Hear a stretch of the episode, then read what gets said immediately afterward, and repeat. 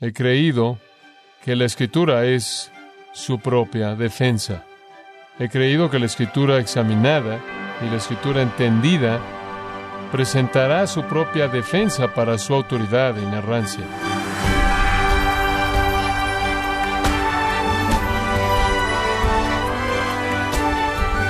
Le damos la bienvenida a esta edición de su programa Gracias a vosotros con el pastor John MacArthur. El erudito bíblico A.T. Robertson expresó su certeza y confianza acerca de la veracidad de la palabra de Dios. Él dijo, la amplia gama de manuscritos ha permitido a los académicos textuales reconstruir con exactitud el texto original con más de 99.9% de precisión. ¿Comparte usted la misma convicción que este erudito bíblico? El día de hoy John MacArthur nos muestra cómo esta sección del Evangelio de Marcos es una ocasión ideal para ir más allá de la traducción en español y observar los textos antiguos en los que se basan las traducciones modernas de la Biblia. Este es el mensaje confianza en la palabra de Dios, tal como está escrito, desatando la verdad de Dios un versículo a la vez, aquí, en gracia a vosotros. Por favor, abran su Biblia en Marcos 16. Conforme Marcos termina esta historia poderosa de nuestro Señor Jesús, Él hace lo que los otros escritores hacen, Él termina con la resurrección, esencialmente digo, ese es el gran último acontecimiento, y después, claro, Mateo, Lucas y Juan nos dan algunas de las apariciones de Cristo después de la resurrección, pero todos en cierta manera terminan en este gran acontecimiento monumental de la resurrección de Jesucristo y Marcos está ahí. Usted tiene testimonio de una tumba vacía, testimonio de ángeles celestiales, testimonio de testigos oculares y se detiene y el versículo 8 termina, salieron y fueron de la tumba porque el temor y el asombro los había cautivado y no le dijeron nada a nadie porque tenían miedo. Una razón por la que huyeron. Y conocemos la razón porque el resto de los escritores nos dicen, huyeron a los discípulos para decirles que Jesús estaba vivo. Entonces Marcos termina de manera tan abrupta, con temblor, asombro, maravilla. Digo, observe los verbos en el versículo 8, temblando, asombro, huir o temor, por así decirlo. La evidencia las ha abrumado, están sorprendidas.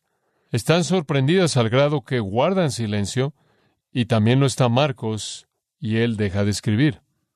Ahora he escrito unos cuantos libros a lo largo de los años y, como escritor, probablemente recibiría una nota de regreso de la casa de publicaciones si hubiera enviado ese tipo de fin, esto es demasiado abrupto, necesitas más aquí. Y entonces, adivine qué, recibimos más. Ahí está, con pequeños corchetes, lo ve ahí en los versículos 9 hasta el versículo 20. Y después, inclusive, recibe usted algo adicional al final. Hay ahí, al final del Evangelio de Marcos, una sección en mi Biblia que no debe estar ahí. ¿Y cuántas otras secciones son así? ¿Cuál es la pregunta que presenta? ¿Acaso mi Biblia es precisa? Esa es la pregunta. ¿Es mi Biblia exacta? ¿Acaso la Biblia que tiene usted en su mano digna de confianza? ¿Y qué hay acerca de este final extraño? ¿Y por qué si no debe estar aquí, está aquí? La pregunta de la confianza en la Escritura entonces sale a la luz. Aquí, ¿no es cierto? Esta sección al final provee una rica oportunidad para los estudiantes de la Biblia para que sean fortalecidos en su confianza en la Biblia, que tienen en sus manos como la palabra de Dios original. Hace lo opuesto de lo que usted podrá pensar que hace. Esta sección le da al lector de la Biblia la oportunidad de ir atrás y detrás de la traducción amada en inglés o en español. En primer lugar, lo lleva a la historia de textos antiguos sobre la cual todos los textos modernos están basados. Voy a volverme un poco más como profesor por un momento, pero es necesario, sígame. Detrás de la superficie de su Biblia hay una larga historia de cuidado, de preservación del texto original. No tenemos los primeros autógrafos, los que fueron escritos por los autores de la escritura, no tenemos esos, pero tenemos copias cuidadosamente guardadas de esos textos iniciales que se remontan al tiempo de orígenes. Este texto en particular de la Escritura entonces nos da la oportunidad de ver la manera cuidadosa en la que la palabra de Dios ha sido preservada, de tal manera que lo que usted lee en su Biblia es una traducción fiel y digna de confianza del original, en el caso del Nuevo Testamento, protegido por más de dos mil años. Ahora este es el primer elemento en entender la revelación santa de Dios. Este es el primer elemento. No vivo en este mundo, pero gracias a Dios porque hay gente que vive en ese mundo y han sido los que nos han bendecido, viven en el mundo de los manuscritos. La primera pregunta que hacer es, ¿qué es lo que Dios en sí escribió? ¿Qué es lo que el Espíritu Santo de hecho inspiró? Después, yo vengo un poco de tiempo después, después de las personas de los manuscritos y los traductores, tomo el texto que me ha sido dado y explico lo que significa. Pero todas las traducciones de la Escritura en idiomas están basadas en las mismas fuentes antiguas descubiertas y estudiadas por su exactitud por eruditos muy cuidadosos a lo largo de los siglos. Y le puedo decir que la Biblia que usted tiene en sus manos es una traducción de estos manuscritos que son los más exactos. Es digna de confianza. Miles de personas a lo largo de los siglos, inclusive en la época moderna, invierten mucho tiempo en estos elementos del manuscrito, de tal manera que lo que tenemos tiene una afirmación basta, una confirmación basta. De hecho, podría decir que hay evidencia masiva de que el Espíritu Santo no solo inspiró la Escritura, sino que protegió la Escritura en su pureza a lo largo de toda la historia. Los que copiaban en la antigüedad sabían que estaban escribiendo, copiando las palabras mismas de Dios. Y debido a que la imprenta no aparece sino hasta 1440, usted tiene copias a mano de la escritura que se hacen una y otra y otra vez durante siglos y siglos. Hay algunas historias maravillosas de escribas que escribían una letra y se bañaban, después escribían otra letra y se bañaban, escribían otra letra, debido al sentido de que estaban manejando la palabra santa de Dios, temiendo cometer un error debido a la naturaleza única de la escritura, debido a la importancia de la escritura, debido a la necesidad de la escritura, ha sido copiada y traducida mucho más que cualquier otra obra literaria. Por ejemplo, todos los manuscritos en griego y otras traducciones antiguas llevan el número total de manuscritos del Nuevo Testamento a 25 mil. Hay 25 mil manuscritos antiguos del Nuevo Testamento. Una abundancia Así, protegida por el Espíritu Santo a través de hombres fieles en la Iglesia, hace posible reconstruir los libros originales virtualmente con exactitud completa. Nada en la literatura antigua ni siquiera se acerca a esto, a la disponibilidad de manuscritos y traducciones. Nada en la literatura antigua ni siquiera se acerca a esto en términos de demostrar coherencia uniforme de traducción a lo largo de los siglos. Hay unos 5.600 manuscritos griegos que contienen parte o todo el Nuevo Testamento y comienzan en el siglo segundo. Ahí es cuando comienzan. Eso es hace mucho tiempo. Usted tiene el papiro 52 que tiene partes de Juan, del año 100 al 150. Usted tiene los papiros Bodmer, los cuales incluyen Juan y Lucas, del 175 al 225. Y después usted tiene el papiro Chester Beatty. Algunos de ustedes lo conocen los evangelios y hechos en los años 200, usted regresa, se remonta hasta cuando fueron escritos en ese primer siglo y cualquier manuscrito que sobrevivió de esa era es sorprendente porque fue un tiempo de persecución intensa en contra de los cristianos y la destrucción de la escritura. Entonces estamos agradecidos porque las cosas sobrevivieron, porque los creyentes y sus escrituras estaban siendo destruidos. Cuando usted tiene el concilio de Nicea en el 325 y el cristianismo es establecido como la religión del imperio romano, la persecución termina y comenzando entonces tiene la proliferación de manuscritos. Todos sobrevivieron porque nadie los estaba prohibiendo, destruyéndolos.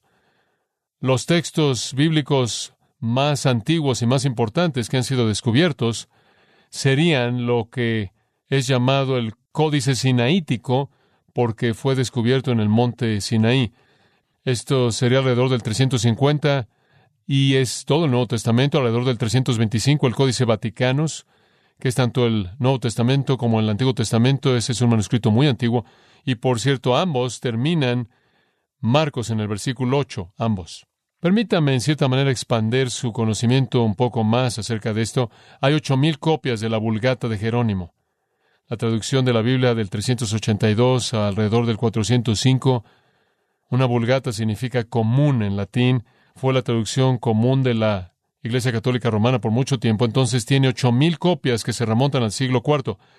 Hay 350 y tantas copias de la Biblia siriaca. El siriaco es un dialecto del arameo y habría sido muy cercano al idioma que Jesús habló.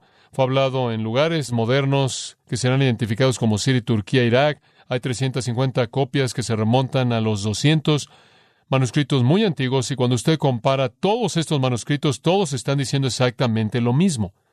Los primeros padres, y me parece que esto es fascinante, los primeros padres de la iglesia, antes del 325, llamados los padres anteniceos, los padres anteniceos, esos padres que estaban haciendo tanto al escribir, tienen tanta escritura en sus escritos, que hay 32 mil referencias existentes y citas del Nuevo Testamento entre los padres anteniceos antes del 325. De hecho, hay tantas citas, 32 mil de ellas, que usted virtualmente puede ensamblar todo el Nuevo Testamento a partir de citas de los padres y encaja de manera perfecta con las otras fuentes de manuscritos. Los escritos de los primeros padres de la Iglesia también confirmaron la exactitud de los evangelios. Hay más de 19 mil citas simplemente de los evangelios en sus escritos y leen el texto del evangelio de la misma manera en la que usted lo lee en su Biblia hoy. Todo esto provee una evidencia abundante del texto original de la Escritura siendo cuidado y protegido conforme fue transmitido y no cuestionaríamos eso porque ¿por qué es que el Espíritu Santo se preocuparía por inspirarlo y después no protegerlo de manera providencial? No hay forma de literatura antigua que siquiera se acerque a esto. En segundo lugar, después de los 25.000 manuscritos del Nuevo Testamento, sería la Ilíada de Homero. Ese estaría en el segundo lugar en número de manuscritos, y hay 643 de eso. Las guerras gálicas de César tiene 10 manuscritos que quedan. El antiguo tiene mil años de edad después de que el original fue escrito en el primer siglo antes de Cristo la historia de la guerra peloponesa de Tésite, ocho manuscritos, y el más antiguo de nuevo, mil trescientos años después. Y vea la Biblia, tenemos tantos manuscritos exactos, coherentes, que conocemos sin vacilación alguna de que tenemos en nuestras manos una traducción en inglés o en español del original sin pérdida alguna. Un erudito como A.T. Robertson dijo esto, y cito, La amplia gama de manuscritos ha capacitado a los eruditos textuales a reconstruir de manera exacta el texto original con más de 99.9% de exactitud. No sé usted, pero me da gusto eso. Hay variaciones en manuscritos antiguos porque todos fueron escritos a mano. Hubieron errores aquí y allá. Las buenas noticias son que sabemos cuáles son debido al estudio comparativo de los manuscritos. Los errores vienen de los errores o omisiones no deliberadas o de vez en cuando al aclarar de manera intencional algo son algo no importante, no son algo serio, son conocidos, y donde aparece, normalmente usted encuentra en una traducción moderna una lectura alterna en el margen, porque sabemos que están ahí y sabemos que hay una lectura alterna, y los eruditos nos dicen cuál es la lectura más probable, correcta, claro, la que está incluida en el texto y la alterna en el margen. Ahora, ¿por qué estoy haciendo todo esto? Porque aquí al final de Marcos está esta variante textual larga que sabemos que no aparece en el autógrafo original escrito por Marcos, está en corchetes y sabemos que no está ahí. De manera uniforme, estamos de acuerdo en esto, no pertenece a este lugar, es seguida por otra variante corta escrita en itálicas en mi Biblia en la parte de abajo de la página. ¿Por qué está aquí? Bueno, está aquí por la razón obvia que esto parece ser demasiado abrupto, parece ser demasiado abrupto. Lo que llevó a que se incluyera aquí es el final tan, tan breve hasta que nos causa conmoción al final de la historia cuidadosamente presentada por Marcos del Señor Jesucristo. El lenguaje es francamente dramático, muy dramático, temblando, asombro, sin palabras, temor o asombro. Las mujeres están en algún tipo de estado de asombro aterrador, cautivadas por la realidad asombrosa de la resurrección, saben que Él está vivo, estuvieron ahí, la tumba está vacía, los ángeles lo declararon, están sin palabras y francamente así lo está Marcos. Pienso que en este punto necesito decir que es apropiado, que el final es tan dramático y tan poderoso que ni las mujeres podían hablar, ni Marcos podía escribir. Y por cierto, lo que necesitaba ser dicho de cualquier manera, la evidencia se había presentado. La evidencia se había presentado, se había probado el punto. Jesús es quien Marcos dijo que era cuando él comenzó. Marcos 1.1. El comienzo del Evangelio de Jesucristo, el Hijo de Dios. Esto lo prueba, se cierra el argumento. Así termina. Y él se detiene. Es abrupto, nos sacude, pero usted no diría que esté incompleto. Y usted no diría que no es adecuado. Pero aparentemente la gente en la primera iglesia pensaba que lo fue. En algún punto comenzaron a apilar fines alternativos. Si usted pasa a la parte de abajo de la página en su Biblia, usted ve un pequeño final ahí, quizás identifica los corchetes. Esto ha sido rechazado de manera universal como algo que no tiene relación a Marcos. Después usted tiene el fin largo de los versículos 9 al 20. Esto ha sido incluido en algunas traducciones y las que no tuvieron el beneficio de descubrimientos posteriores de manuscritos y todavía están basadas en el Textus Receptus. Esto ha sido considerado legítimo, pero no, como dije, basado en los manuscritos más antiguos y ahora, en todas las traducciones modernas, es colocado en corchetes para indicar que no fue parte del original. No fue parte del original. Permítame ayudarle a entender. Nuestra traducción está basada en manuscritos griegos antiguos. Los originales, los autógrafos, los autógrafos originales en sí no existen. Las copias antiguas sí, cuando usted acude a esas primeras copias, esto no está ahí, esto no está ahí, no aparece en los manuscritos más antiguos. Sinaítico y Vaticano, otros de los más antiguos no lo tienen.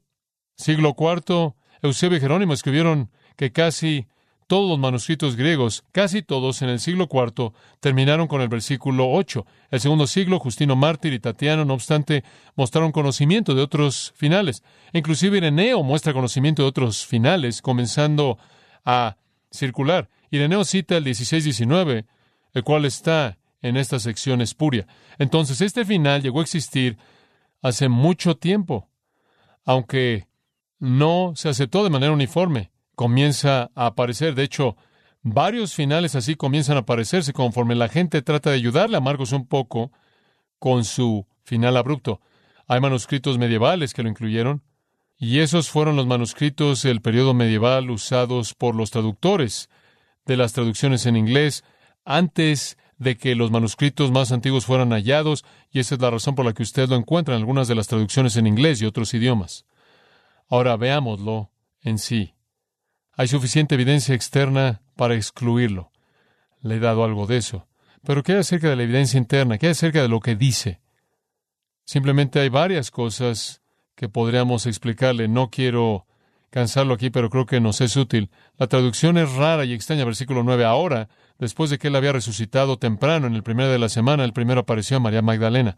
Ahora, básicamente necesita continuidad a partir del versículo que lo precede. No obstante, lo que sigue en el versículo 9 no sigue la historia del versículo 8. El versículo 8, las mujeres salieron, huyeron de la tumba temblando, son cautivadas por el asombro, no dicen nada, tienen miedo ahora después de que Él, ¿quién es Él?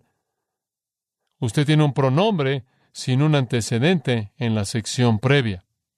El pronombre masculino en el versículo 9 espera que sea Él como su antecedente, pero el sujeto del versículo 8 son las mujeres. Es una transición muy rara. ¿Y por qué es que Marcos entonces diría que el primero se apareció a María Magdalena, de quien él había echado fuera siete demonios? Él aquí nos está presentando a María Magdalena. Y eso es algo extraño porque ella ya ha aparecido tres veces en la historia. Tres veces. Capítulo 15, versículo 40 y 47, capítulo 16, versículo 1. Realmente no necesitamos que ella nos sea presentada.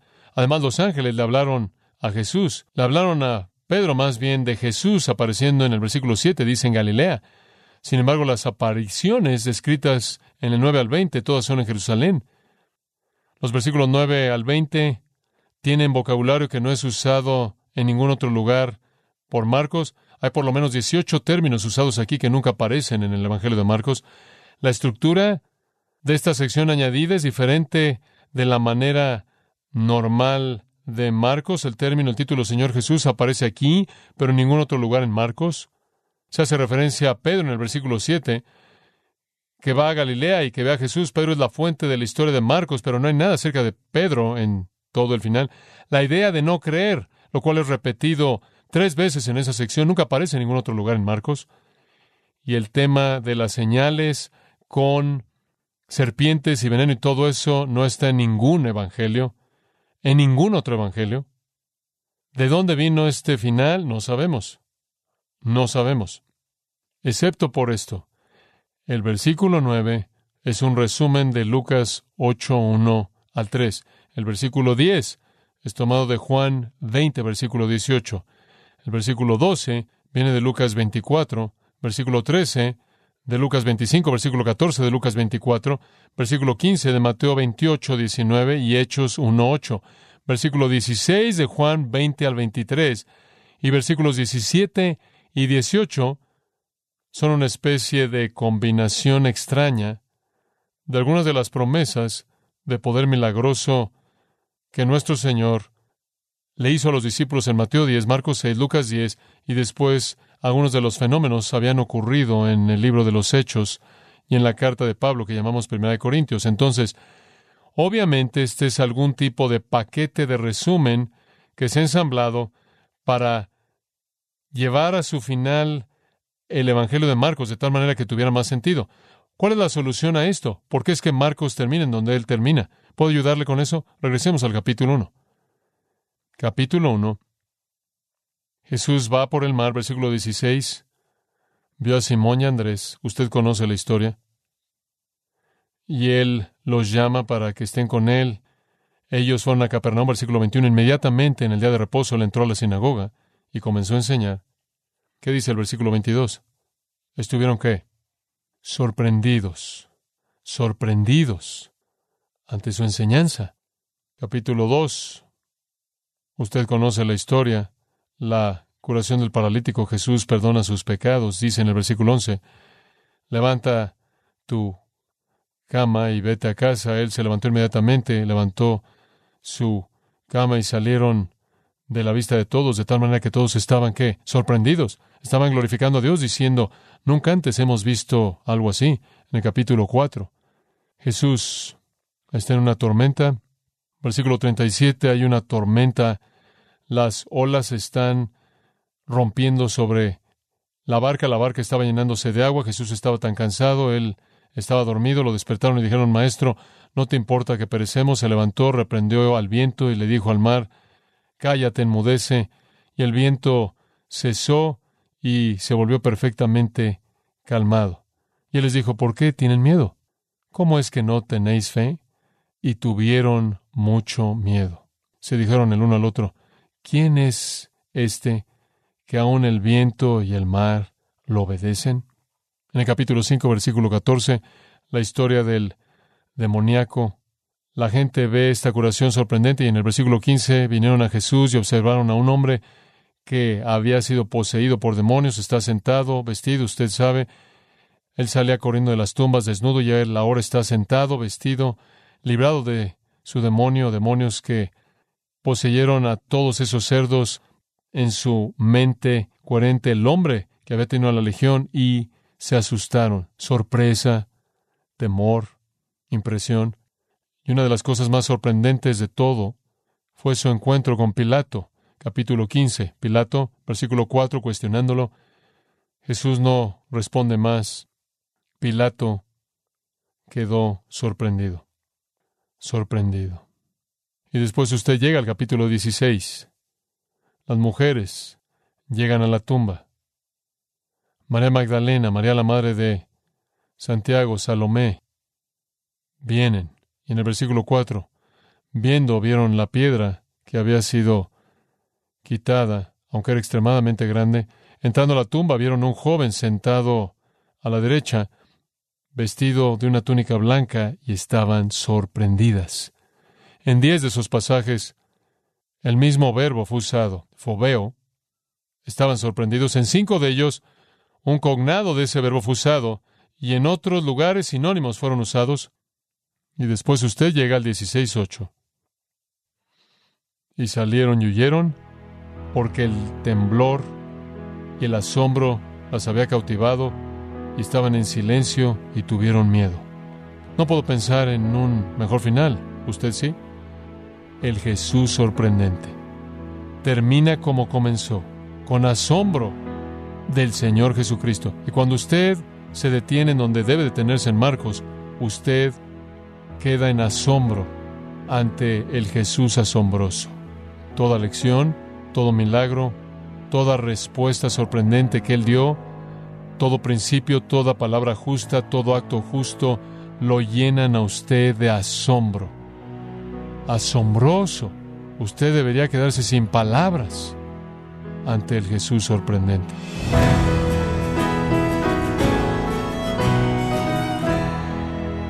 Ha sido John MacArthur mostrándonos que Dios no solo escribió la palabra, sino que la preservó y la protegió. Dios no trata de probar que la Biblia es verdadera, simplemente declara la verdad. La autenticidad, inerrancia e inspiración de la palabra es evidente, externa e internamente en la misma palabra. Este es el mensaje confianza en la palabra de Dios, tal como está escrito, cuando estamos celebrando 50 años de ministerio de John MacArthur, aquí en gracia a vosotros. Estimado oyente, recuerde que tenemos a su disposición el libro Salvo sin lugar a dudas, escrito por John MacArthur, en donde se examinan las escrituras para descubrir la verdad sobre la salvación.